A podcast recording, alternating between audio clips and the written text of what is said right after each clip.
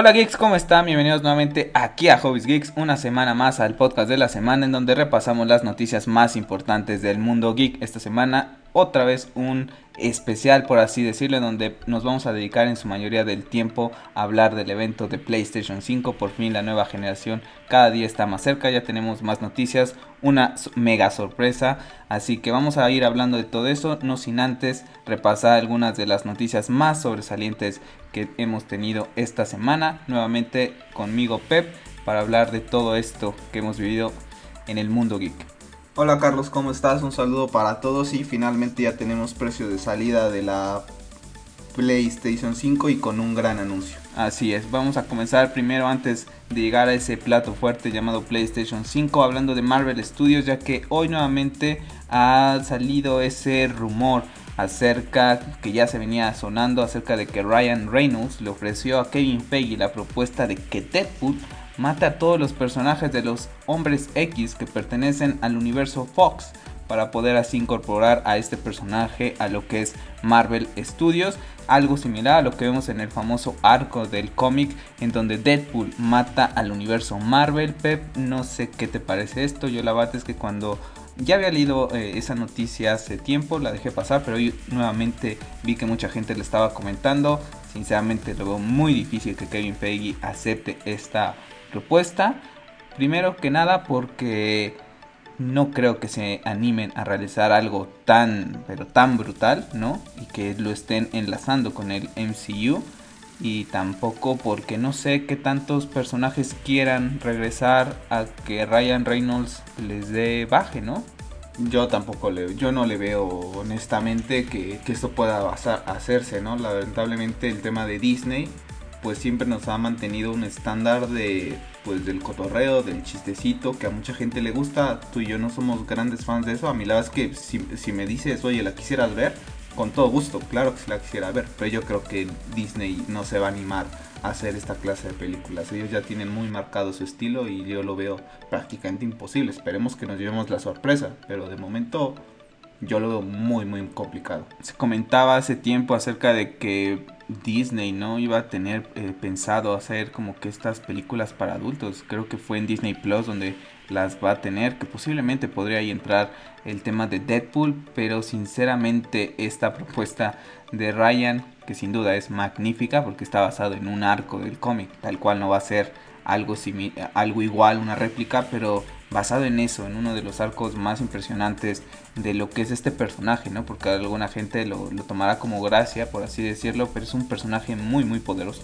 Y, y aquí te das cuenta del cariño que le tiene pues Ryan Reynolds al personaje, ¿no? De que está luchando para que se haga una tercera entrega. Lamentablemente la segunda entrega no está al, al, mismo nivel que la primera, pero aún así no deja de ser una muy buena película. A mí la verdad es que sí me gustaría ver Deadpool 3 y por todo este tema que pasó entre Fox y todos estos derechos, ¿no? Hemos perdido, bueno, se ha quedado en, digamos que en stand-by el tema de Deadpool, el tema de Daredevil también, que lo perdimos en Netflix, dos, una serie fantástica y pues un personaje fantástico aquí también por todo el tema, ¿no?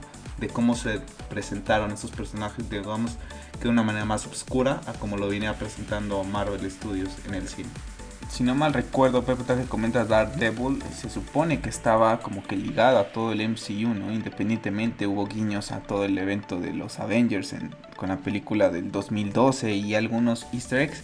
Y veamos qué difícil está costando a, Marvel y Kevin Feige y compañía tomar la decisión de decir, oigan, pues tenemos, lo hemos platicado creo que tú y yo, la mejor serie de superhéroes que es Daredevil oye, pues traemos a todo este cast que le hizo fantástico y seguimos con este tono, ¿no? Independientemente que puede ser diferente al MCU, pues oye, le das un poquito de diversidad. La verdad es que por eso ahorita la verdad es que no es que esté muy tan ilusionado con las series de, Disney Plus, de Marvel Studios, porque sé que van a tener ese mismo tono. Y Daredevil lo hizo fantástico. A día de hoy no hay una serie de superhéroes basado en, estos universos que, sea mejor que Daredevil. No, yo también coincido en eso, ¿no? Inclusive Luke Cage y tuvimos este Jessica Jones. Jessica Jones no está nada mal, pero no están al mismo nivel y sí ha sido una pena tener que perder esto, ¿no? Pero esperemos que Ryan Reynolds logre presionar y tan siquiera podamos ver algo en una serie, no sé, yo honestamente no entiendo el porqué del miedo, ¿no? Lo pueden presentar muy bien en Disney Plus no todo el mundo lo va a ver porque no todo el mundo va a contratar este servicio. Entonces es una forma de mostrar diversidad, ¿no?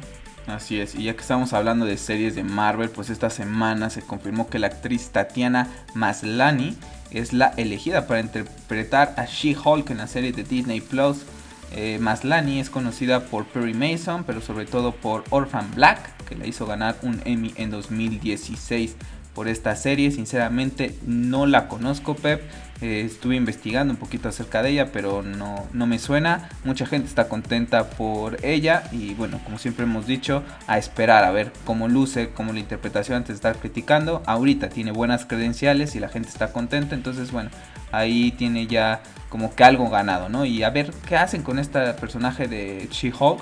Eh, yo lo comentaba vía Twitter acerca que esperemos que le den un tratamiento diferente a lo que ha sido Hulk en lo que ha sido en las últimas películas de Marvel, por ejemplo Endgame, eh, sobre todo Thor Ragnarok, que es más un bufón que otra cosa, cuando recuerdo, ¿no? Eh, la primera de los Avengers, pues que se roba el show, ¿no? O sea, hizo un papel increíble y después de eso se ha vuelto como ese bufoncito. Inclusive la película que sale antes de introducir todo este el tema del MCU, creo que ahí se presenta mejor al personaje, ¿no? O sea, del... no, ya estaba ya pertenece al MCU, pero te acuerdas que cambian al, al actor. Al actor nada más. Ok. Entonces, bueno, pues veremos qué es lo que... Cómo le va a esta serie. No se sabe más acerca de, de lo que va a ser esta nueva producción de Disney Plus. Entonces, pues adelante, ¿no? Veremos qué es lo que van haciendo. Pero bueno, algo eh, bueno para el universo de Marvel, que sin duda pues va a tener muchas series en Disney Plus. Sí, la más fuerte va a ser la de Loki. Creo, creo que es la que todos los fans de la MCU están esperando. Sí, Tom Hiddleston sin duda con ese carisma que tiene, pues se va a robar todas las miradas. No, vamos a pasar con DC Comics esta semana un poquito más tranquila. Comenzamos con que la producción de The Batman ya ha continuado su rodaje después del positivo de COVID de Robert Pattinson, el mismo Batman. Ya ha regresado nuevamente a filmación, Pep. Eh, algo bueno, ¿no? Porque tenemos programado que para 2021 llegará esta película. Nos, ya hablamos de ella eh, en, en algunos podcasts. Nos tiene bastante ilusionados. Entonces, pues vamos a ver cómo continúan estas eh, filmaciones con todo este tema del COVID. Se dice que muchas cosas pues, las van a tener que ir haciendo dentro de estudio y no ya tanto fuera. Pero bueno, ya es una buena noticia de que Robert se encuentre estable y que también pues, toda la producción ya tenga la confianza para regresar. Creo que es lo más importante, ¿no? Que el actor y la, salud del actor y la gente que, que lo rodea, pues si tienen que tomar una decisión de pues de hacer más eh, en temas cerrados, pues podrían seguir el tema de, por ejemplo, de Mandalorian, ¿no? Que todo lo hacen a través de la pantalla verde y vemos lo excelente calidad que hacen, no sé, podrían animarse a probar de esa manera para que la película llegue a tiempo, ¿no? Y en buena calidad. Que a mí honestamente si se tienen que atrasar más tiempo, pero más a presentar una película de mejor calidad, no creo que haya ningún problema, honestamente. Esta semana también se anunció que tendremos un evento en enero y febrero para DC Comics llamado DC Future State. No se conocen más detalles, pero DC sigue sacando más, eh, pues, este tipo, no sé, conferencias, eventos que la verdad ilusionan bastante porque, pues, si algo había carecido DC durante mucho tiempo era esa falta, ¿no? De confirmar varias eh, cositas entonces, bueno, ahorita tener todo este tema, pues la verdad es que bastante contento y también comentar, ¿no? Que la, aplicación que está en Estados Unidos, hasta donde yo sé, no sé si en otros países, eh, que era el DC Universe, pues ahora se llamará DC Universe Infinity, ya va a estar más dedicada a lo que son los cómics, lo ha comentado Jim Lee, van a estar ahí actualizando los cómics, por ejemplo, Three Jokers que acaba de salir, pues bueno, sale en formato físico hoy 18 de septiembre y entre 4 a 6 meses pues ya estará dentro de la aplicación y todas las series pues irán llegando a HBO Max. Es algo que se veía venir porque al final de cuentas pues es una plataforma HBO que va a estar a nivel mundial, no tanto así esta plataforma de cómics. Es una pena sinceramente porque a mí me encantaría poder tener esa plataforma, pero bueno, ahí también pues el mundo digital cada vez más eh, latente, ¿no? Sí, ya prácticamente todos nos están guiando hacia el tema digital, ¿no? Se está perdiendo ese romanticismo inclusive, ¿no? En, en tema de libros, ahora ya también los cómics van a ser más digitales que en papel. Tiene su lado positivo, y no deja de ser interesante, ¿no? Probar todo eso. Las personas que seguimos tú y yo de Estados Unidos, que son muy fans de leer cómics, usan esta aplicación para leer cómics. Entonces, pues podemos tomarlos como referencia de que están haciendo bien las cosas. Así es, confirmar también que pues hablando ahorita de todo el tema de HBO Max, pues la serie Harley Quinn animada que llegará en su tercera temporada, pues ya pasa exclusivamente a lo que es HBO Max. La verdad es que hemos escuchado buenos comentarios acerca de ella. Esperemos que aquí cuando llegue HBO eh, Max a Latinoamérica pues podamos contar con este tipo de series. Otra serie que llegará a HBO Max es nada más y nada menos que DC Titans. Eh, hasta ahorita es mi serie favorita de DC Comics Live Action. Ya la semana pasada hablamos de algunas cosillas, pero bueno, esta semana también ha salido muy fuerte el rumor de que vamos a ver a Roy Harper, mejor conocido como Arsenal, en lo que es esta nueva temporada. Ya sabemos que estará Barbara Gordon, introducirán también al acertijo, muchas, muchos personajes que se vienen y bueno, para toda la gente que lee cómics y que está involucrada en este mundo de DC Comics, pues ya tenemos Starfire en lo que es eh, la serie van a introducir a Arsenal y sabemos que van a tratar de introducir, eh, no sé si en esta temporada o durante la tercera y cuarta temporada, el personaje de Red Hood, ¿no? Hay que recordar que en los cómics hay un eh, cómic titulado Red Hood and the Outlaws. Entonces, que está conformado por estos tres personajes: Arsenal, Red Hood y Starfire. Pep, no sé qué pienses ahí. Podrías eh, decir, pues por un lado vamos a tener a los titanes y por un lado vamos a tener a The Outlaws y se me hace increíble porque podrías ir expandiendo estos universos que en los cómics. Sí, yo creo que, le van a apostar a eso, ¿no? Y aquí sí se puede jugar bastante. Creo que Titans por, podría ser la contraparte de Daredevil en el tema de DC. Creo que es una de las mejores series que han hecho. No está la segunda temporada al nivel de la primera, lamentablemente, pero no te deja un mal sabor de, un mal sabor de boca. Entonces, yo la verdad es que sí, también tengo muchísimas ganas. Termina la tercera, la segunda temporada, perdón, con un hype súper bueno con el tema de Nightwing. Entonces, que vayan introduciendo pues a más personajes pues de la Bat familia, pues a nosotros nos hace muy felices. Así es, vamos a ver cómo introducen a Arsenal. Recuerden que ya lo vimos en lo que fue eh, la serie de Arrow.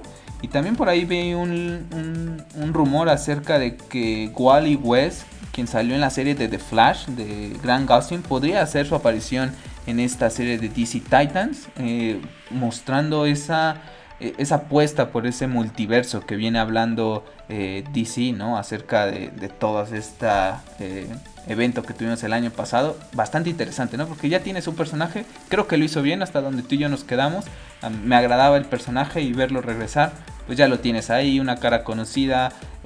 si eres fan de Flash, de Grant Gustin y de toda esta serie y a lo mejor lo ves ahí, pues entras a lo que es el, mundo de Titans o a lo mejor lo ves ahí y sabes que está en Flash y saltas a otras series, ¿no? No sé me explico. Entonces, interesante este rumor bastante. La verdad es que sí me gustaría, porque creo que fue un personaje que se presenta demasiado pronto en, en, en Flash, con todas las temporadas que tenían planeadas pues sale prácticamente en las primeras y no se les da el protagonismo que, que merece. Entonces estaría bastante bien. La verdad es que este rumor sí me gustaría verlo. ¿eh? Así es. Y ya para cerrar el tema de DC Comics, pues nada más comentar, Pep, que se ha confirmado que la nueva película de Suicide Squad tendrá clasificación R. Creo que no es algo de sorpresa ni que tengamos que hacer tanto show por eso. Creo que cuando hablamos de Suicide Squad tenemos que hablar de una clasificación R, así como cuando hablamos de Deadpool, por ejemplo, hace unos momentos atrás. Vamos a pasar con el tema de Star Wars. Esta semana por fin tuvimos ese tráiler tan esperado de The Mandalorian. Pero antes de hablar del tráiler, pues comentar que pues es una serie fantástica. Pep, tú no has tenido oportunidad de verla, así que no vamos a hablar tan a profundidad de eso para no entrar en temas de spoilers. Pero bueno, ha destacado en los Emmys, ha ganado eh, categorías como en mejor edición de sonido, eh, para mejor eh, serie de drama o perdón de comedia o drama mejor diseño de producción etcétera etcétera. Entonces, muy bien por The Mandalorian, creo que lo ha hecho fantástico. También aquí nada más como paréntesis la serie de Watchmen de HBO Max también ha ganado algunos Emmys. Entonces, pues importante, ¿no? Que todas estas series pues lleguen a ganar estos eh, premios porque nos indican que a pesar de que están en ese mundo de fantasía y que mucha gente no las considera grandes obras por así decirlo, creo que después de lo que logró Game of Thrones en un universo de fantasía, creo que si lo puedes trasladar a otros eh, universos, en especial Star Wars que es muy pero muy rico, pues la bate es que puedes llegar a conseguir todos estos eh, premios, ¿no? Sí, yo tuve oportunidad de ver el tráiler, honestamente pues no estoy muy enterado de, todo eso, pero la verdad es que luce fantástica, ¿no? Vamos a hablar acerca también antes del tráiler de un pequeño rumor que Grace Randolph eh, ha comentado acerca de que Pedro Pascal ha tenido varios desacuerdos con el equipo creativo, resultando en la salida del actor a mitad de las grabaciones de estos episodios, de esta segunda eh, temporada, perdón.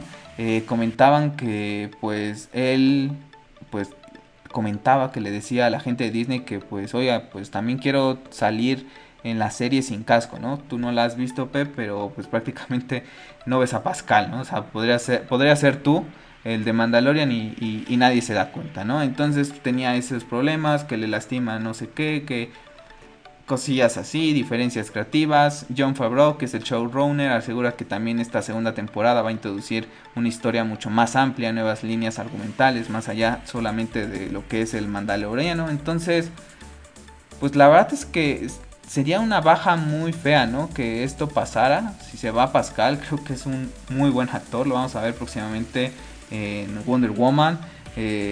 Una de las escenas más brutales de Game of Thrones se la hacen a Pedro Pascal. Eh, creo que ahí se gana el cariño de, muchos de nosotros los geeks.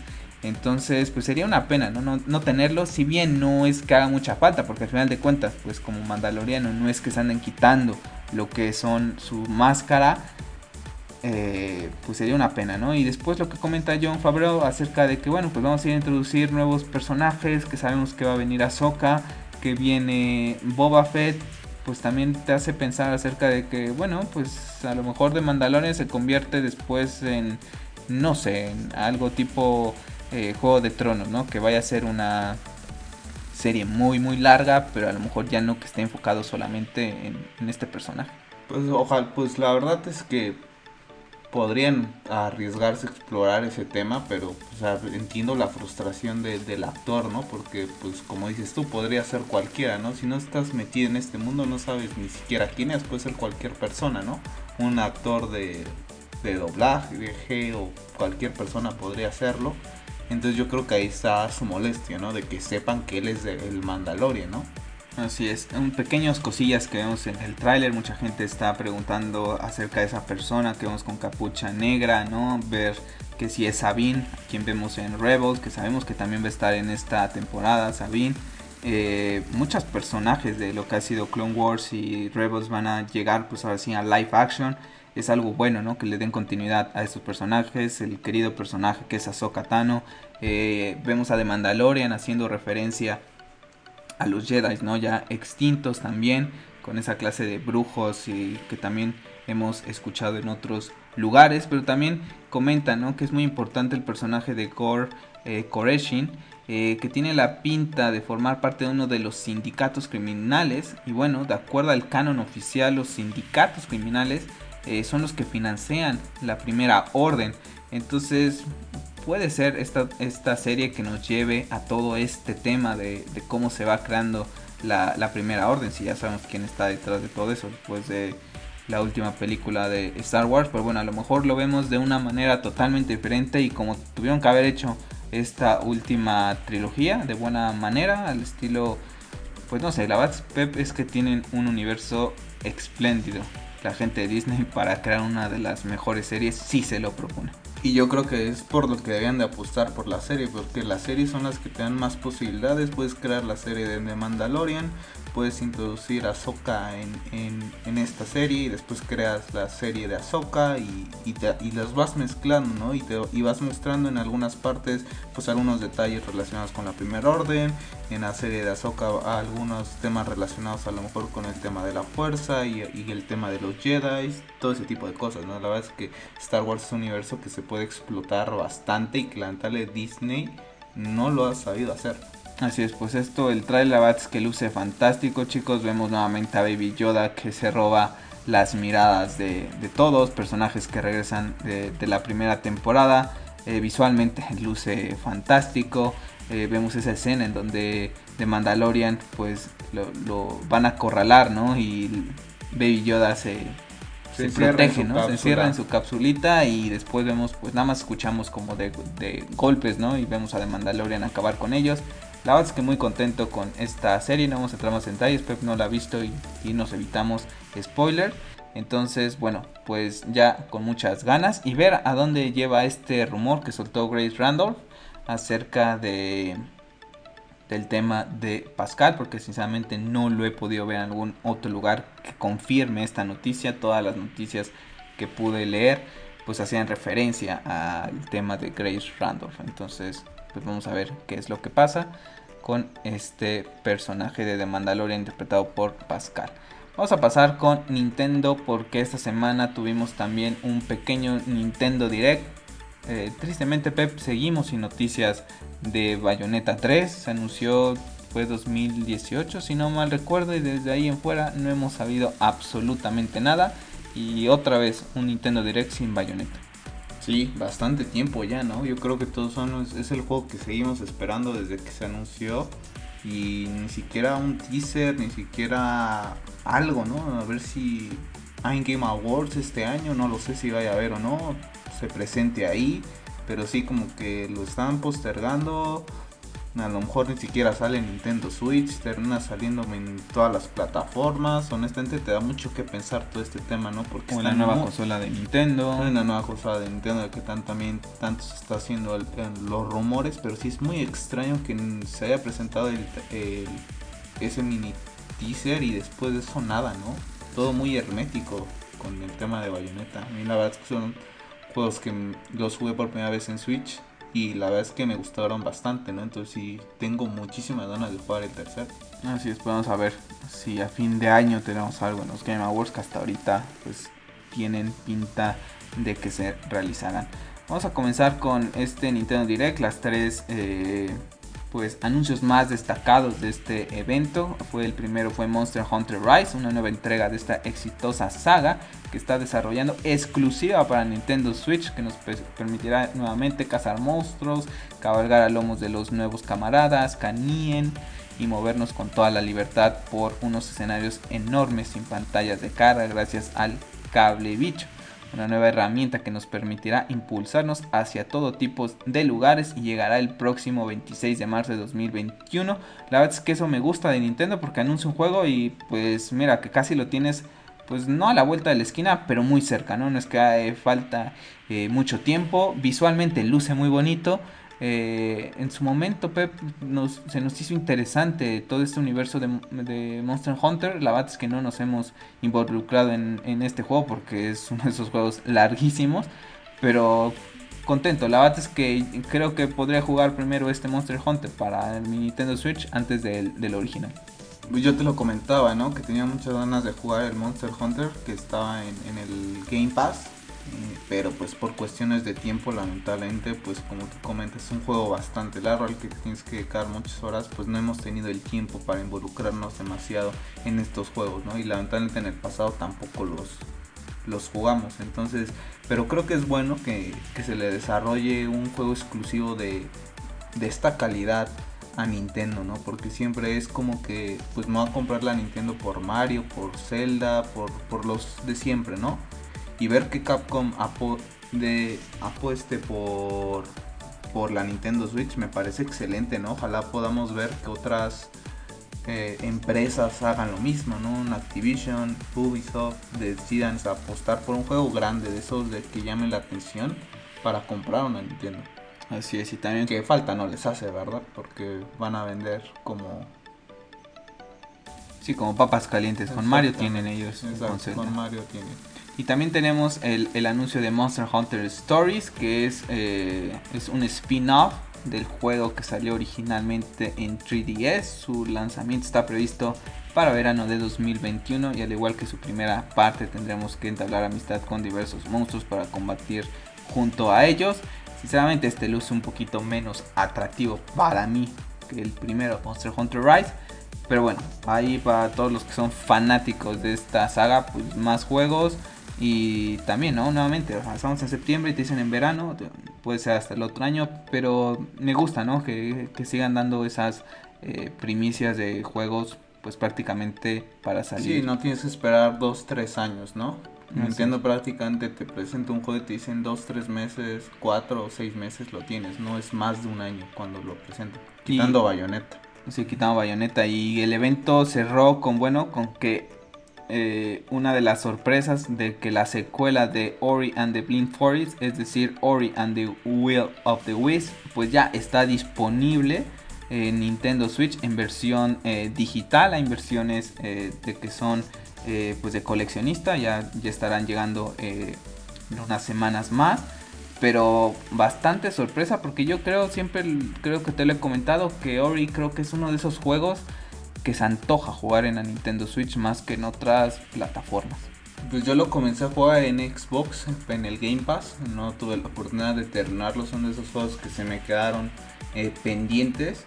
Y la verdad es que era un juego que que a mí si me preguntas yo creí que era una apuesta muy fuerte por parte de Microsoft. Y ver que ahorita ya está disponible en, Nintendo, yo creo que si es un golpe, ¿no? Sobre la mesa también de Nintendo nuevamente, ¿no? Diciendo, ¿sabes qué? Este juego que a pesar de que lo podríamos llamar un indie, ha traído mucho la atención de, todos los gamers y tiene muy buenas críticas por toda la gente que lo ha jugado y que lo jugar en Nintendo Switch me parece fantástico. Te digo que Nintendo no se cansa de vender. No, la verdad es que lo está, lo está haciendo bastante bien con todos estos anuncios en, tan poco tiempo, como que diciendo, eh, pues sí, generación, nueva generación, pero nosotros seguimos aquí, así que enhorabuena por, por Nintendo y bueno, a que también juegan con la nostalgia, ¿no? Con todo el tema de Mario, con juegos de, de hace más de 20 años, pero aún así, ¿no? Creo que las cosas que está haciendo Nintendo a su manera siempre ha sido Nintendo el digamos, por decirlo de una manera, que va un paso atrás de las otras dos compañías, pero a su modo, ¿no? Y la verdad es que a mí me gusta porque te, te ofrece otras cosas que las otras dos no te ofrecen. Así es, y vamos ahora sí a cerrar eh, este podcast, pues hablando exclusivamente de PlayStation 5, precios, fechas de salida. Eh, anuncios, vamos a hablar exclusivamente de lo que nos parecieron los más importantes. Hubo eh, algunos juegos que pues la verdad es que pasan un poquito desapercibidos. Vamos a hablar de aquellos que creo que se roban lo que fue el show. Vamos a comenzar, Pep, hablando que por fin tenemos tráiler del juego de Harry Potter. Por fin tenemos este Howard's Legacy. Estará ambientado en el 1800. Entonces, todavía no hay mucha información. Sabemos que vamos a poder ir a clases, enfrentarnos a dragones, eh, ir a volar por, eh, por Hogwarts, ir a Hogsmeade. La verdad es que también así como hablamos de Star Wars, Warner Brothers tiene una franquicia también muy, pero muy rica para explotar en Harry Potter. Y la verdad es que muy contento especulando eh, este tema de RPG. Yo creo que se nos va a permitir, por ejemplo, cuando lleguemos a Hogwarts, escoger si vamos a ser hombre, eh, si vamos a ser mujer, el color de piel, eh, si, eres gordito, chaparrito, caracterizar al cabello. Sí, caracterizar al, personaje y creo que también yo creo que nos harán ellos escoger la casa, ¿no? seguramente mucha gente vamos a escoger Howard, yo Gryffindor. Eh, perdón, Gryffindor, ¿no? Entonces yo de así de entrada pues lo pienso y digo que me iré por por Gryffindor, una de esas me puedo ir por Slytherin también que, que sería pues ver esa parte como oscura, ¿no? De esa casa de Howards. Yo lo veo totalmente un RPG. La verdad es que sí tengo muchas ganas. Somos grandes fans de, este universo de, Harry Potter, por así decirlo, de la magia. Y la verdad es que ya se espera, ya se, se habían tardado. Es un juego que se había filtrado hace bastante tiempo y ya se veía bastante prometedor. Y la verdad es que es un juego que sí te quedas con ganas de, de ya ver un poquito más, ¿no? De, de gameplay, por así decirlo. Todavía no se tiene fecha de salida, pero llegará a PlayStation 4, PlayStation 5, Xbox One, eh, Xbox Series X, bueno, toda la familia de Xbox y PC.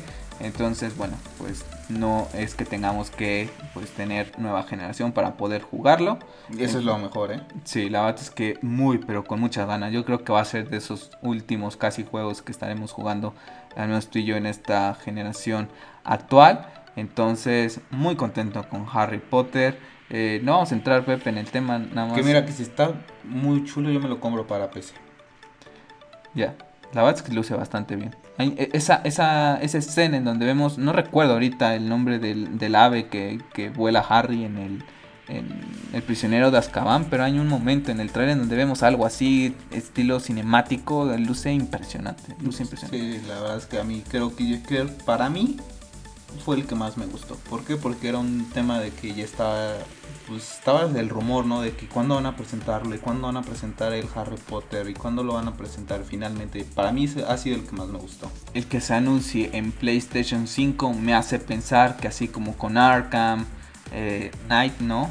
Eh, tenía algo de exclusividad eh, PlayStation me hace pensar que con este juego posiblemente poder tener cosillas esas exclusivas con PlayStation 5 por pues, tiempo Pues yo creo que con los otros dos siguientes que vamos a hablar, creo que también va a ser el caso, ¿no? Porque que se presenten exclusivamente con en la plataforma, en el evento de Sony, pues quiere decir algo, ¿no? Están pagando una pasta seguramente la gente de Sony para decir vas a vender algo exclusivo conmigo para tener algo que... Así es, vamos a hablar que también eh, se anunció gameplay y, eh, del modo campaña de Call of Duty Black Ops Cold War, el cual está fin de semana pues ya habremos tenido aquí en el canal eh, una beta, ¿no? Una alfa más bien, para cuando sale el podcast que saldrá el domingo ya tendremos entonces aquí en el canal algunos streamings para que los vayan a ver de esta alfa la es que luce bastante bien. Yo estoy muy enganchado eh, este último año con Call of Duty después de este éxito que ha tenido Modern Warfare. Y la verdad es que eh, Cold War luce bastante bien. Esperemos que mantenga la calidad que ha hecho eh, Modern Warfare. Y pues con muchas ganas de este juego también.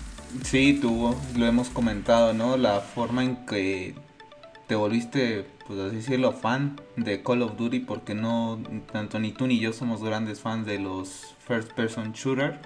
Y tú este, desde el año pasado que salió el, este último Call of Duty, has continuado y sigues jugando hasta la fecha, ¿no? Yo la verdad es que no soy un gran seguidor de, de esta saga, pero verte, cuando he llegado a verte jugar, la verdad es que me llama mucho la atención y yo creo que este Black Ops este, sí lo voy a probar. Ya llegué, cuando quise introducirme en, el Modern Warfare ya fue creo que algo tarde.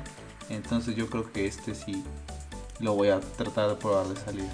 Así es, vamos a hablar también de Resident Evil 8 Village que también se mostró eh, un poquito más del tráiler. Seguimos sin gameplay. La verdad es que me hubiera gustado todo este universo de eh, pues parece de brujas, de lobos, un juego un poquito más en tercera persona, porque no soy tan tan seguidor de los first shooter, pero bueno, también creo que es una experiencia, perdón, que con todo esto del susto y todo, pues en primera persona eh, es un poquito pues más terrorífico, por así decirlo. Pep, tú estuviste jugando eh, la mitad del número 7, Resident Evil 7, y me había dicho que estaba bastante de miedo, ¿no? Sí, sí, la verdad sí, sí es más inmersivo. Si te pones los cascos y literal apagas la luz y te pones a jugar en primera persona, creo que sí te asusta más. Es un juego que tengo pendiente por terminar, pero te puedo decir que, por ejemplo, Devil Within, eh, la primera entrega, eh, siendo un juego en tercera persona, es un juego fantástico, al menos a mí me gusta bastante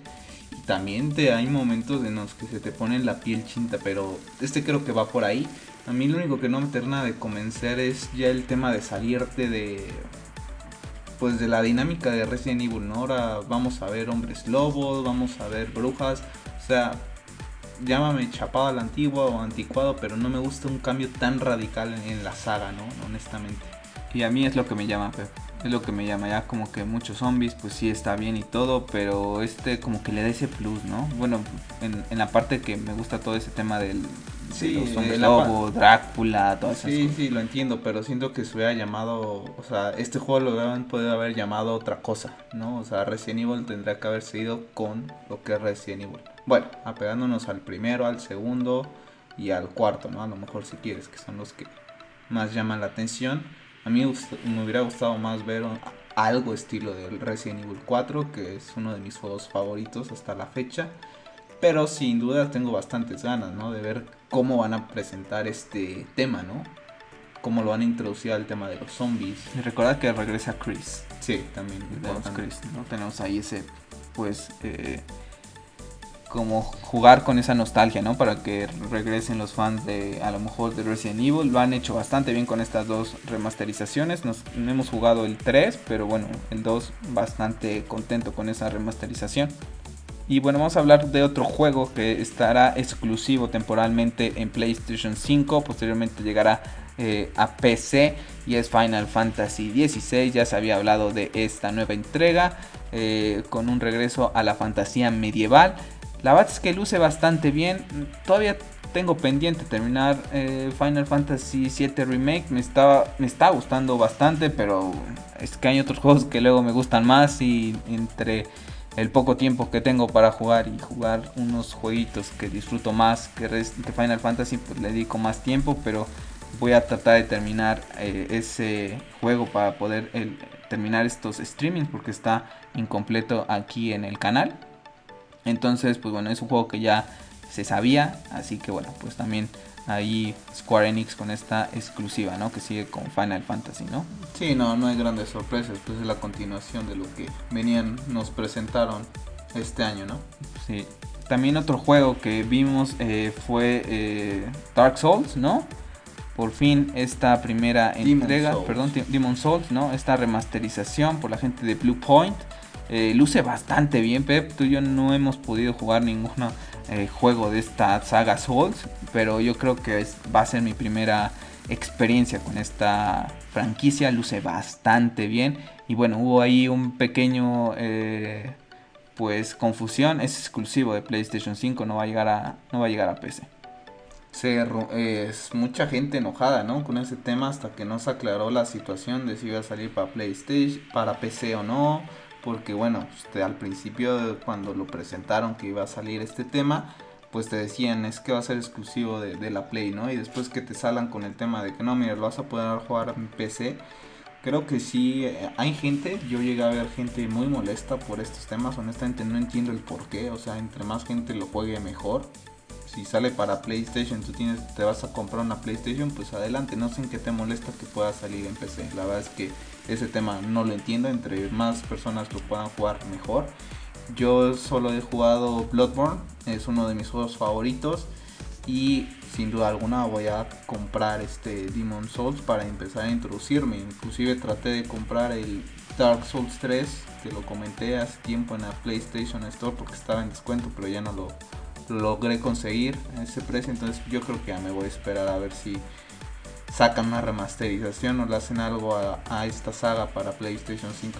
Así es, ahorita que hablas de ese tema de, enojo, pues también hay mucho enojo porque Horizon Forbidden West y Spider-Man Miles Morales pues ha confirmado que bueno pues también estarán disponibles en Play 4 el discurso de que eran exclusivos de PlayStation 5 pues se viene abajo eh, no sé por un momento yo te comentaba eh, pues que es un poco molesto, ¿no? Porque bueno, son juegos que pues decías, pues ya voy a jugar en la Play 5, sin duda alguna, tú y yo, eh, tú, yo que eh, me gusta mucho Horizon y Miles Morales, Spider-Man, pues los jugaré ya en Play 4. La verdad es que no me hace sentido comprarme una Play 5 por, por, juegos que no son exclusivos de esta generación. Sé que se van a ver bien, no tengo ningún pero por jugar Forbidden West y que, se, y que, luz, que luzca igual que Horizon Zero Dawn, ni tampoco Miles Morales, que luzca igual que Spider-Man para Play 4. Luce bastante bien, sí perderá alguna calidad gráfica, pero recordar que siempre los, los inicios de generación son complicados, tampoco vemos ese potencial de gráficas en, en, lo que son estos juegos de inicio. Y al final de cuentas, pero también lo hemos platicado, ¿no? Al final de cuentas son gráficas muy buenas, pero también importa la historia, el modo de juego. Y creo que estos dos juegos lo hacen bastante bien con ese tema. Lo que más podría molestar sería el discurso, ¿no? De que, pues, Sony te quiere ver la cara, ¿no? Primero te dice una cosa y después te dice otra. Yo creo que ese es el único eh, tema en que a mí me podría molestar. Que primero te digan una cosa y después te salgan con el cuento. ¿Sabes qué? Mira, este, me estoy dando cuenta que, que me equivoqué y ¿sabes qué? Lo voy a sacar para las dos consolas porque posiblemente no voy a vender lo que espero con todo el tema de la situación económica que rodea la pandemia, ¿no?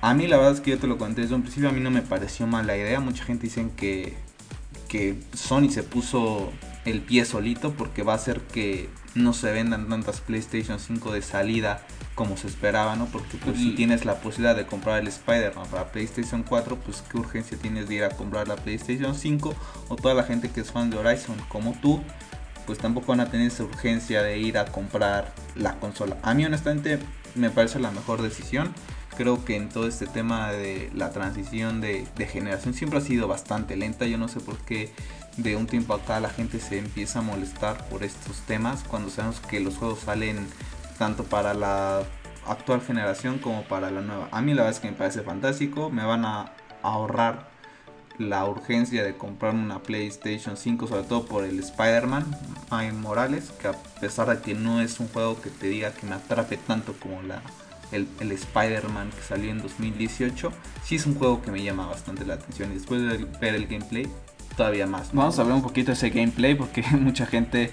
Eh, Mike, un gamer de Argentina, decía, hay gente que hemos jugado a los Avengers, no se les hace parecido esto, ¿no? Ver esta destrucción en el puente. Yo le comentaba que, bueno, pues que sí, pero este es otro nivel. Sinceramente, Spider-Man PlayStation 4 es un juegazo, uno de los mejores juegos de esta generación. Spider-Man para ti, para mí es uno de tus personajes favoritos del mundo de la cultura popular. Entonces, pues bueno, la verdad es que muy contento. Me gustó mucho que podemos ver la diferencia de movimientos entre Miles y lo que es Peter, ¿no? Eh, el traje luce fantástico con ese color negro y, y, rojo, o sea, no se pierde, ¿no? O sea, como que sí resalta bastante. Seguramente vamos a tener un montón de skins también.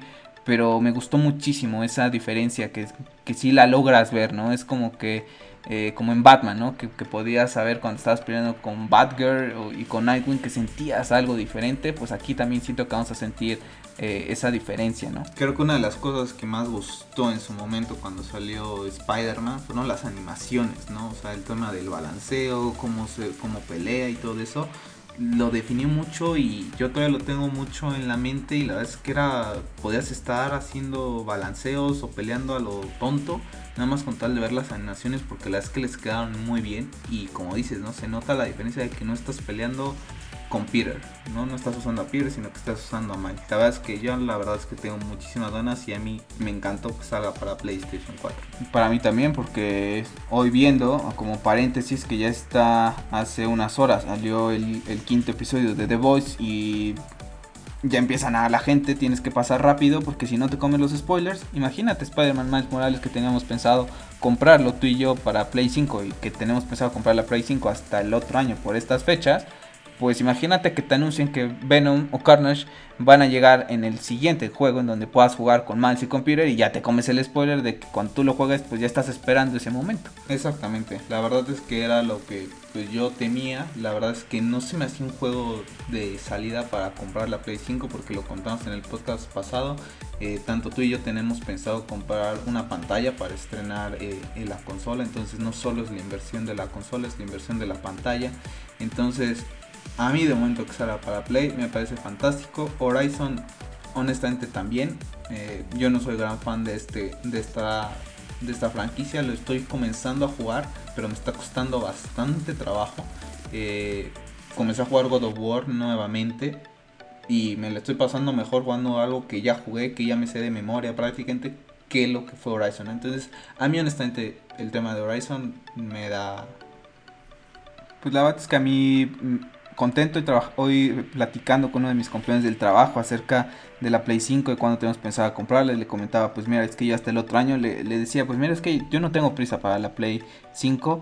eh, que va a ser la consola, ¿no? Ya lo platicamos en, en podcast pasados, que es la consola que tú y yo tenemos eh, decidida comprar, eh, pues ya porque hemos tenido pues Xbox 360 y Play 3, hemos tenido Xbox One y Play 4, afortunadamente hemos sido afortunados de poder probar pues prácticamente las tres consolas en esta generación y bueno, pues la que más nos gusta, la que más nos atrae ha sido PlayStation, en, en su mayoría por los exclusivos, porque le damos mucha importancia, ¿no? Hay gente a la que no le da importancia, pues bueno, esa gente puede pues ir por lo que más le convenga, ¿no? Pero en este caso, que, tú y yo sabemos que no, la, no nos urge, pues yo le decía, pues mira, ya tengo apartado, ¿no? Eh, lo que es, eh, hice la preventa de Call of Duty eh, Cold War. Tengo pendiente lo que va a ser Assassin's Creed Valhalla. Ahora con Miles Morales en diciembre. Forbidden West yo creo que estará llegando entre primavera del próximo año, ¿no? Entonces ya tengo cuatro juegos de los cuales Forbidden West, Assassin's Creed Valhalla son bastante largos. Eh, tengo pendiente, estoy terminando Red Dead Redemption en Xbox. Tengo pendiente los dos de Tomb Raider. Eh, entonces hay muchos juegos todavía, al menos en mi caso estoy jugando Bloodborne también. Tengo un montón de juegos todavía por terminar, no tengo esa necesidad de, ir a eh, comprar la PlayStation 5. Entonces ya hablaremos ahorita en su momento cuando la llegaremos a comprar, porque ya lo tenemos bien decidido y como comentabas, no nada más es la inversión de esa de la consola es invertir en una pantalla 4K que no tenemos. Entonces, pues bueno, pues la verdad es contento, como te decía yo. Sí, son dos juegos a mí que me gustan mucho, dos franquicias que he disfrutado bastante en PlayStation 4, tanto Horizon y Spider-Man. Entonces, con muchas ganas. Y ese tráiler, la verdad, de Miles Morales, impresionante impresionante. Me hubiera gustado ver un poquito más de él balanceándose por la ciudad para ver si hay animaciones distintas o, literal es un copy-paste. Creo que sí me hubiera gustado ver un poquito más de eso. Y un poco más de la historia, ¿no? O sea, hacia dónde va, porque pues prácticamente nada más nos presentan el, modo combate. Sí me hubiera gustado ver un poquito de hacia dónde va. La historia la entendí que es, creo que su mamá como que se va a postular, ¿no? Para algo de como Pero siento que esa es como que la segunda, ¿sabes? O sea, es como que la... no es la historia principal. Siento que es la, la segunda, así como... Y, segura, y seguramente, como te digo, el final de este juego o la expansión como le quieran llamar, nos va a ligar al nuevo al Spider-Man 2 donde vamos a seguramente a poder intercambiar entre Peter y, es lo que comentábamos tú y yo, ¿no? Bueno, más bien yo lo que decía que a mí cuando salió todo este tema del Miles Morales y todos decían es que prácticamente es un DLC un poquito más largo y me lo están viendo como un juego nuevo y a lo que yo te decía, ¿no? Que hubiera estado mejor presentar un juego de Spider-Man 2 donde pudieras jugar con los dos, pero a lo mejor este va a ser el, trampolín entre ese, entre ese juego, ¿no? Sí, seguramente llegará yo creo en 2022, la gente de Insomniac ya estará trabajando, ya terminaron Ratchet Clan, estarán terminando de pulir algunas cosillas y estarán trabajando en ese juego. Eh, también se anunció eh, PlayStation Plus Collection, una nueva colección de juegos de PlayStation 4 para PlayStation 5 con juegos como Batman Arkham Knight, Battlefield 1, The Last of Us Remastered, eh, God of War, Infamous Second Son, The Last Guardian y muchos más. Una suscripción que bueno, pues te permitirá jugar estos juegos de PlayStation 4 en PlayStation 5. Veremos cuál es el precio. Sinceramente, Pep, yo pues es que si ya tienes una Play 4 y pues la conectas, ¿no? O sea, no, o sea, en este trance de, generación pues lo veo bien, ¿no? Que puedas tener esa como plus, pero pues tampoco se me hace como con una necesidad. Mucha gente pelea esa recompatibilidad, que ya también se confirmó que en juegos de Play 3, 2, 1, pues la verdad es que pues juegos nuevos, ¿no? Bueno, al menos para mí, que ahorita tengo un montón de juegos nuevos, pues no tengo tanto tiempo de estar eh, jugando, por ejemplo, otra de Last of Us Remaster, pues ya lo jugué tres veces o cuatro veces de Last of Us, de los juegos eh, que más he jugado, eh, pues no sé, se me hace bien la idea, más no creo que nos convenga a todo el público. A mí la verdad es que no es algo que me llame la atención. Pero acá si tienes el disco físico lo puedes meter a la Play 5 lo puedes jugar o cómo va a ser esto porque si a mí me dices es que te voy a hacer una PlayStation Plus Collection y te voy a introducir el Arkham Knight, el Battlefield, el The Last of Us si yo lo introduzco mi, disco en, Blu-ray, ¿me lo va a dejar reproducir o a fuerza va a tener que tener que contratar esto? Porque si es así, Sony, perdóname, pero mal. la verdad es que no, mal, ¿eh? no sé más, Pep. La verdad es que no estuve investigando, pero hasta donde yo sé, si tú tienes el disco de God of War, lo puedes jugar en PlayStation 5. Hasta donde yo sé. Que, pues, que yo espero que sí, porque si no, se está, ah, ahí sí se están poniendo el pie solitos pues, y en, contra de la competencia, que lo está haciendo fantástico en el tema de servicios, ¿no? Así es. Vamos a hablar de temas ahora sí, que el evento terminó, ¿no? Con este, pues, eh, anuncio de cuándo llegaría la consola aquí en nuestro país, que es México, llegará el 12 de noviembre, como en Estados Unidos y en algunos otros lugares. Eh, entonces, pues bueno, ya de hecho hay preventas en Amazon, por así decirlo, uno de los retails, ¿no? Que, ya tiene esa eh, preventa, que ya está comentando hace rato en Twitter que pues no cree posible entregar todo ese mismo día. Pues creo que hay mucha gente que se enoja. Creo que la gente debería también de estar pensando que estamos en un año atípico entonces no podemos estar exigiendo de más, ¿no? Vamos a hablar, Pep, de los precios y ya me comentas tú. Estación de carga DualSense 749. Todo lo que vamos a hablar son eh, pesos mexicanos para que hagan su conversión para la gente que no escuche en otros países. Eh, la estación de carga DualSense 749 pesos mexicanos. El control multimedia 749 pesos mexicanos. La cámara PlayStation 5 1499 pesos mexicanos. El control DualSense 1799 pesos mexicanos. El headset Pulse 3D, que son los auriculares, los cascos, 2699, la PlayStation 5 Digital, 11499 y la PlayStation 5 estándar, 13999 pesos mexicanos.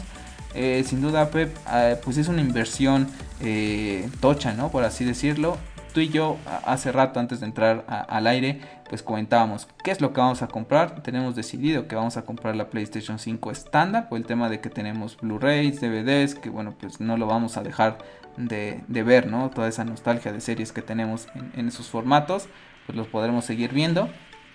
Y de ahí en fuera, pues vamos nada más a invertir en el Heads Up Pulse 3D, que ha hecho mucho énfasis la gente de Sony. Pero de ahí en fuera, pues por ejemplo, la estación de carga DualSense, pues lo puedes cargar con la misma Play, ¿no? O sea, no es algo necesario. El control, pues bueno, si va a ir un amigo a tu casa, si ahorita, pues vale, lo compras. Pero si no te urge, ¿no? Tu amigo lo puede comprar, lo lleva a tu casa. No es que necesites comprar tu otro, otro control que trae ya la consola, ¿no? Por ejemplo, para ti, para mí, esa es la inversión, 13.999 más 2.000 prácticamente 700, más lo que va a ser la, la pantalla 4K, ¿no? Y podías dejar el, los audífonos inclusive para comprarlos. Sí, después. Dos, tres meses después, ¿no? Nosotros tú tienes tus audífonos en Heiser, yo tengo también mis audífonos en Heiser, pero queríamos apostar por eso porque por el tema de cómo te están vendiendo el sonido, ¿no? Porque pues, seguramente estaban enfocados directamente para todo este tema de, del sonido que desarrolla Sony, que lo hace fantástico, ¿no? Entonces, inclusive creo que el headset podrías esperar, ¿no? O sea, no creo que sea algo tan urgente. Yo la verdad es que la estación de carga seguramente en Amazon encontrarás la el tema de Amazon Basics y puedas comprar una más barata o comprar literalmente un cargador y conectarlo a través de cable USB. O sea, no le encuentro mucho tipo C, ¿no? El tipo C, perdón. No, no le encuentro mucho sentido como una estación de carga. El control multimedia, la verdad es que desde que lo vi, no sé para qué para qué es. Bueno, pues si lo vas a usar ya como tu único centro de entretenimiento, ¿no? Netflix, YouTube, pues a lo Pero ya tienes el control. O sea, es que, no, o sea, yo, yo honestamente no lo entiendo. Desde la primera vez que lo vi este, este, este control, la verdad es que yo no le veo ni pies ni cabeza. No le veo nada de sentido. La cámara tampoco le veo ningún sentido. No sé si tengan pensado hacer algo, pero honestamente, cámara. Yo para que una cámara en la PlayStation 5 y aparte ese precio, o sea, me compro otro control con eso. Precio del control del DualSense, como dices, esta consola, pues esperemos que traiga como siempre, ¿no? El, el control ya, no necesitas comprar otro. Yo la verdad es que solo apostaría por el headset de, del Pulse 3D y por el tema de que nos está vendiendo mucho el tema del sonido. Y honestamente no haría la inversión en la digital. O sea, es, la diferencia es entre comillas mínima. Creo que vale más la pena por el estándar. Sí, porque te todos esos Blu-rays que tengas y todo, pues lo tienes ahí, ¿no? No estamos todavía aquí en nuestro país, al menos con esa era digital todavía, a lo mejor como en otros países, Estados Unidos, que por ejemplo, pues ya tienen HBO Max y pueden ver todo lo de DC o Disney Plus, que ya tienen todo Star Wars se olvidan de sus DVDs, pero aquí en México pues todavía no es, esa es la, realidad, ¿no? Entonces, bueno, pues ahí están los precios de salida, eh, prácticamente... Sujetos a cambio seguramente, ¿eh? O sea, yo honestamente yo creo que de esto de Hasta ahorita estaba así en, en, en, en, Amazon, ha estado así, se ha eh, confirmado para todo el tema de... recuerdo que Xbox México... Ah, sí, comentó que sujetos a cambio, que, que cuando pusieron los precios, aún así mucha gente se les fue encima por el tema de los precios ellos pusieron sujetos a cambio. Yo creo que si va a subir Esperemos unos, que no. unos dos mil pesos más que podría ser. Esperemos que no. Y Yo lo comentaba con un compañero del trabajo y me preguntaba qué tal veía los precios. Le digo es que mira, yo ya esto lo comparo directamente con el Samsung Galaxy S20, el, el Note de turno, el iPhone de turno. Y para lo que me va a durar la consola, yo honestamente no lo veo caro. Esta semana, Pep, se anunciaron, hubo el Apple Event y yo te decía, ¿no? Que, bueno, tengo una tablet y, bueno, antes tenía un iPad y, bueno, estaba muy contento con mi iPad y te dije, oye, quiero la nueva iPad. Que anunciaron la iPad Air, que viene siendo como la gama media, por así decirlo, de, de, Apple, del iPad, y el precio es desorbitante. Es como que. Casi compras una PlayStation compras una PlayStation 5. Y estoy de acuerdo, te va a durar mucho tiempo un iPad porque también es una buena inversión.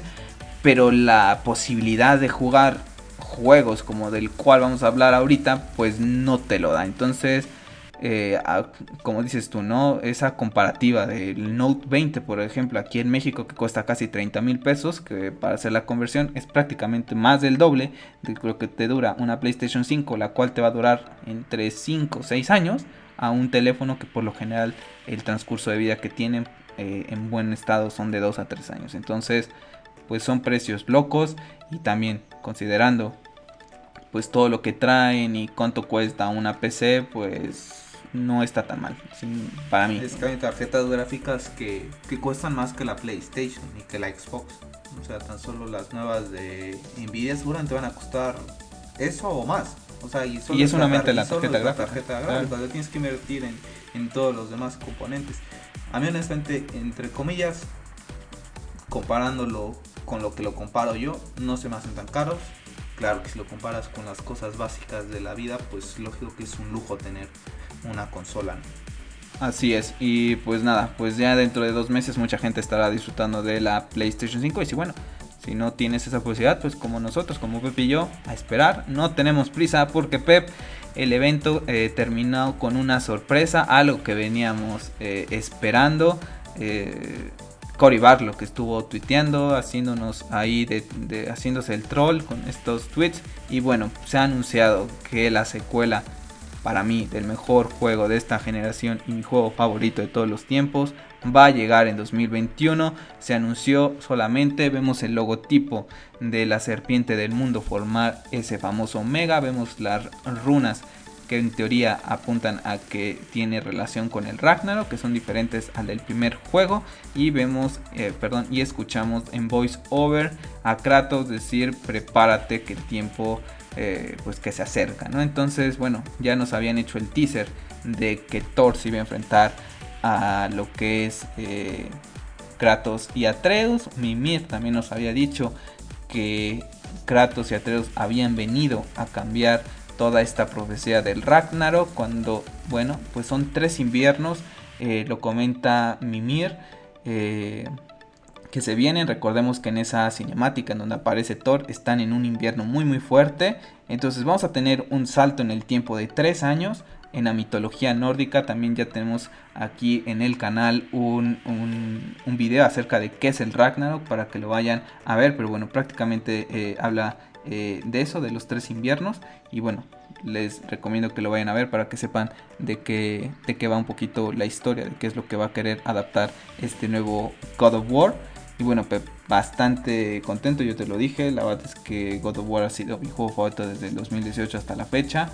Y con muchas, pero muchas ganas. Y cuando se anunció esto, hemos decidido que tú y yo, ¿no? Vamos a estrenar pantalla 4K y PlayStation 5 con Kratos y Atreus. Sí, lo de por sí, lo, lo siempre cuando estrenamos una consola, al menos tú y yo, es con un juego que, nos llame la atención, que sea el motivo de, de compra, ¿no? Eh, para mí era Bloodborne 2. Eh, hasta el momento pues no tenemos ningún anuncio. o era este juego. Y pues ya se presentó. O sea, honestamente no sé si vaya a salir en 2021. Yo honestamente lo veo muy cerca. Eh, se me haría muy extraño porque yo acabo de ver a la gente de Santa Mónica Studios hacer tweets de que están contratando gente. A mí me hace pensar que es para el tema de de God of War, ¿no? Entonces se me hace muy pronto que, se vaya a presentar. A lo mejor viene ese famoso crunch, ¿no? Podría ser, ¿no? Pero si se atrasa no, no hay ningún problema. La PlayStation 5, el Xbox Series X ya son plataformas, eh, consolas que se vienen trabajando de hace tiempo. Yo estoy seguro que la gente de, de Santa Mónica y PlayStation sabían que God of War iba a ser un éxito. A lo mejor no el que esperaban, porque ganó un GOTY 2018, fue el mejor juego del 2018. Entonces yo creo que ya vienen trabajando en eso. También lo que me gusta, Pep, hablando de esos tres años del Ragnarok, es comentar que comenta que son tres veranos, que va a haber un invierno muy fuerte y después llegará este Ragnarok. Entonces, bueno, el juego salió en abril de 2018. ¿No? A 2019 tenemos un año, a 2020 tenemos dos y a 2021 tenemos tres años, que será el próximo año y después vendrá el Ragnarok. Esa, pues, ojalá que pueda, ¿no? Que se les pueda permitir hacer eso. Eh, que en ese transcurso de esos tres años pues veamos también el juego y lo comentaba, ¿no? Eh, ¿Cómo veremos a Atreus, ¿no? Dejará de ser ya ese niño que vimos ahorita. Eh, ¿Qué esperas, por ejemplo, de Atreus? Si va a tomar como un papel estilo Ellie en The Last of Us.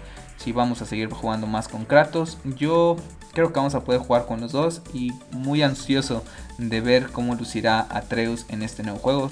Seguramente Kratos no cambiará en nada. Mimir tampoco, desde luego.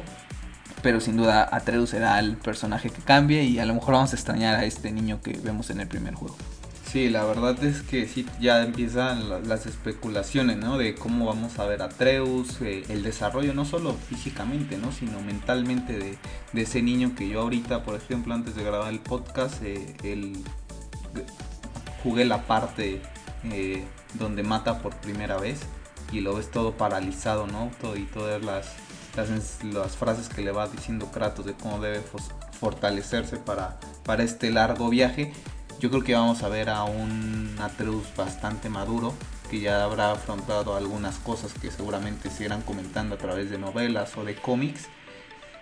Muchas ganas de este juego, eh, sin duda alguna yo creo que será en cuanto se anuncie la salida de, de, este juego y ya haya fecha oficial, o sea, lista, a preparar el dinero y a desembolsar para comprar la PlayStation 5. Sin duda alguna, para mí este es el motivo de compra de una consola. La verdad. Y mucha gente muy pero muy contenta. Ha tenido una reacción increíble. La verdad es que muy contento. Eh, ahorita mi head en Twitter decía, este año Pep 2020 ha sido difícil. En lo personal, en, a nivel global, ¿no? Y hemos tenido tres noticias que al menos para ti, para mí, pues han sido como esperanzadoras, ¿no? Para este 2021 tenemos el anuncio de, nuestro juego favorito, que es la secuela de God of War con Ragnarok. Tenemos, eh, amamos a Batman y vamos a tener una nueva película con Robert Pattinson que luce increíble de primera instancia con ese tráiler.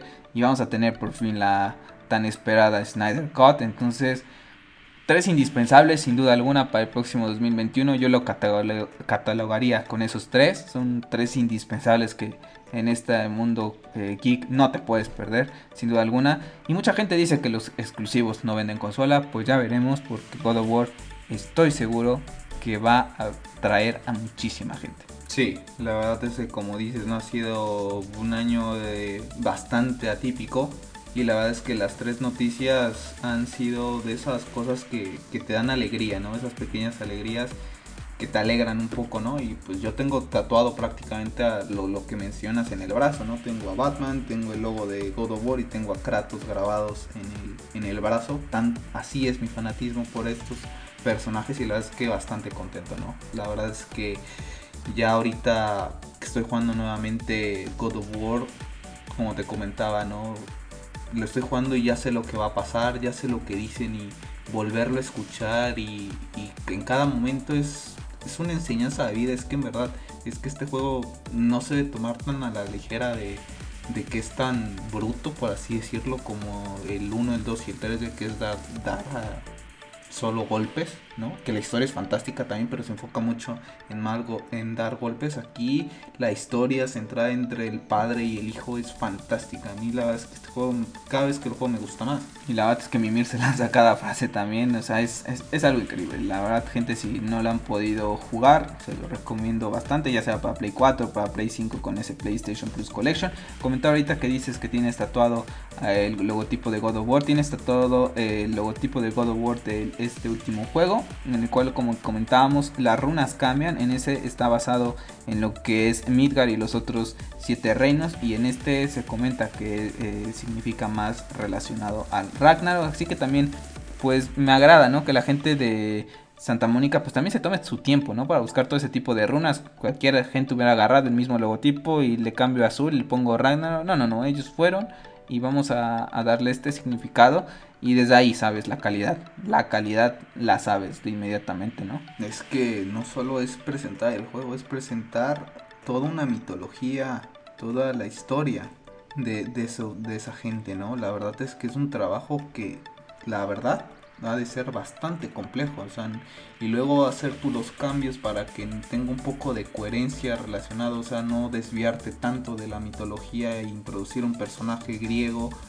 La es que lo hicieron fantástico, honestamente. A mí la verdad es que este es el motivo de compra para comprar una PlayStation. Recordad que God of War eh, termina con ese, perdón, spoiler, ¿no? En donde se revela que Atreus es Loki, ¿no? Entonces interesante cómo van a manejar todo ese tema. Sabemos que la serpiente del mundo, el Hunter, es su hijo, ¿no? Que lo comenta Mimir, ¿no? Cuando la primera vez que habla, que le, le dice que el niño se le hace conocido. Bueno, después se lo hace saber a, Kratos. Entonces, muy interesante, vamos a ver esas dinámicas y vamos a ver eh, más interacción contra los hijos de, Loki.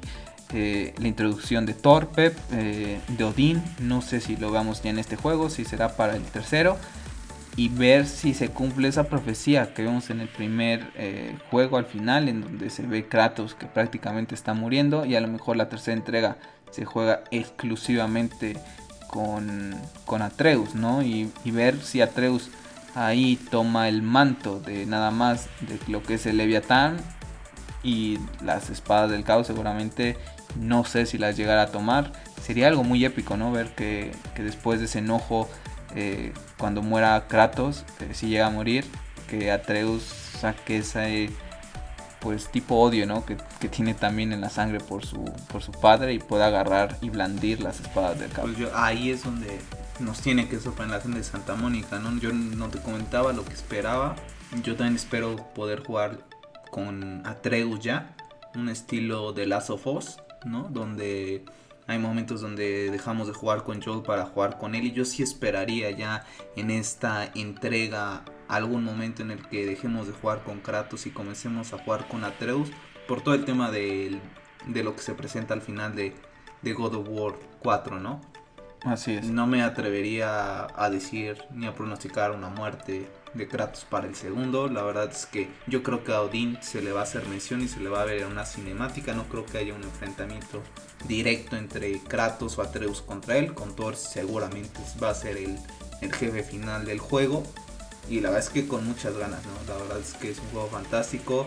Tienen muchísimo que hacer, mucho que explotar inclusive pueden cambiar todo, ¿no? Todo lo que podíamos plantear en algún momento te pueden llevar una sorpresa, ¿no? Porque quién nos iba a decir que después de God of War en 2005, si no mal recuerdo, digo de God of War 3 en 2005, íbamos a volver a ver a... ¿no? no fue más adelante, ¿no? 2010 God of War. Bueno, no, da igual ahorita la fecha. Sí, 2010. 2010, perdón íbamos a volver a ver a Kratos, ¿no? Y aparte en otro, en otro, en otra mitología que no es la suya, ¿no? la verdad es que si te lo ponías a pensar en ese momento, ibas a decir, no, pues me estás hablando de una locura, ¿no? ¿Cómo vas a llevar a alguien de la mitología griega a la nórdica? Pues mira, lo hicieron, y lo hicieron fantástico, algo que no nos esperábamos y salió de maravilla. Así es. Y bueno, pues ya para cerrar este tema, comentar mañana es el día de Batman. Entonces, bueno, pues a festejar el pues el día del mejor superhéroe. Eh, mejor personaje de la cultura popular sin duda alguna. Disfrútenlo, vean algo de Batman.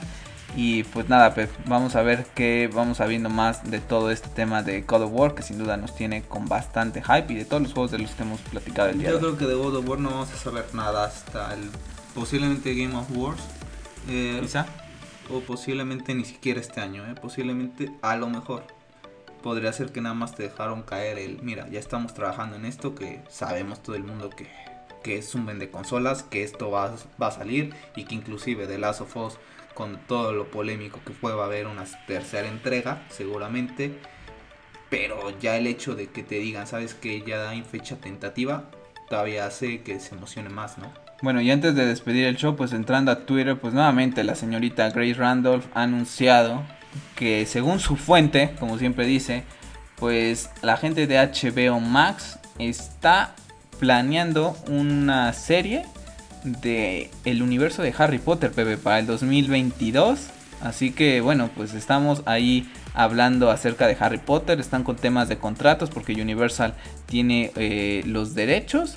Entonces eh, están tratando de que Warner Brothers corte ya ese, ese trato que tenían con ellos y llegar a esa conclusión. Si no, pues llegarán a algún acuerdo, yo creo, como Sony con Spider-Man, ¿no? Pero bueno, lo estábamos platicando hace rato acerca del con el videojuego, que es una franquicia que pueden explotar y mira, pues la señorita Grace Randall pues hablando acerca de ello. Ojalá, ojalá, la verdad es que sí es algo que, que me gusta, que nos gustaría ver, ¿no? Y, y, a mí la verdad es que me gustaría que ver el tema, ella hace el tweet en tema de, pone un GIF de Dumbledore me gustaría ver a Dumbledore porque aparte lo interpreta Jude Law en las películas de Animales Fantásticos. Imagínate ver una serie interpretada por Jude Law eh, sobre la vida de, de Dumbledore, ¿no? De, sí, entrar más a detalle. Entrar más a detalle toda su vida, del tema de su hermana, de cómo consigue toda la varita, que se nos hace mención en, en, en los libros, ¿no? pero a lo mejor entrar un poquito más a ese detalle y todo el universo que es fantástico y ver Londres y ver todo lluvioso y ver todo el castillo, la verdad es que emociona, ¿no?